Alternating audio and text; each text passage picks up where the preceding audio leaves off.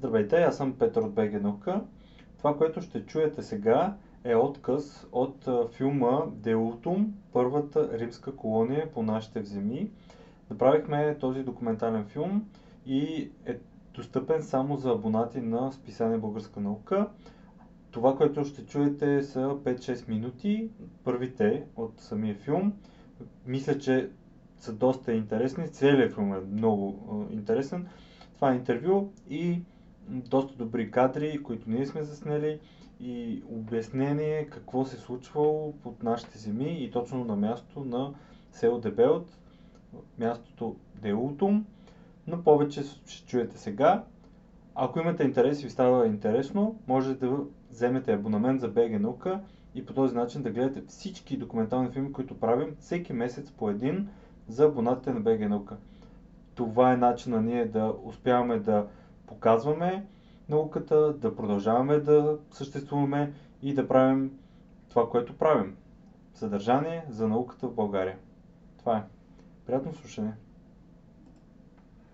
Казвам се Людмила Вагалийски, археолог съм, а доцент съм в Националния археологически институт с музей при Българска академия на науките. И както казах, работя археология. И първо делото е най-стария риски град на България – той е основан в 70-та година след Христа и той е основан с най-висок статут на римски град извън Италия, т.е. колония. На Балканите има само 15 колонии, три от тях са в България, две са на Дунав, третата ни е Делото, но тя е най-ранната, най-добре запазената. А в римската провинция Тракия е имало само две римски колонии, едната е именно Делото, втората си казва Апри и е в днешна турска Тракия, но тя изобщо не се проучва и за нея не знае почти нищо. Това е едно. Второ, както казах, дълото е много добре запазен. Може би защото беше и в а, военна гранична зона имаше малко повече ред и манярите не можаха да го съсипят, както направиха с а, другите две наши колонии на Дунава, особено с нещастната Рациария, край села Арчар, община Димов. Има много добра комуникация а, този обект, защото се намира само на 15 км югозападно от Бургас и то лежи буквално върху пътя за Бургас Средец Елхово. Пътя минава през самият обект. На трето място, а, както казах, е много добре запазен. Зидовете стените са запазени до 4 метра височина, оригинални градежи. И благодарение на активността на общината и на местния музей в Средец бяха проведени с наша помощ, разбира се, на археолозите няколко успешни проекта. И сега той разполага с най-добрата археологическа база и с един прекрасен музей на място, една обширна сграда с много интересни находки, много богат музей, който може да се види на самото място, на самият обект. И това е все още рядко съчетание за България. Какво още? Делото, освен че е свързано много с античността, с римската история по нашите земи, то е много тясно а, свързан с българската средновековна история. Защото на неговото място, на това място векове наред е била границата между българската средновековна държава и Византийската империя.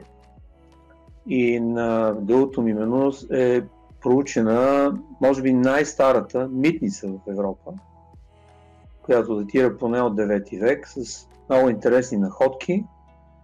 Там са намерени известните печати на цар Борис, които се съхраняват днес в Националния исторически музей, плюс много други интересни печати на византийски съновници, разбира се, много монети.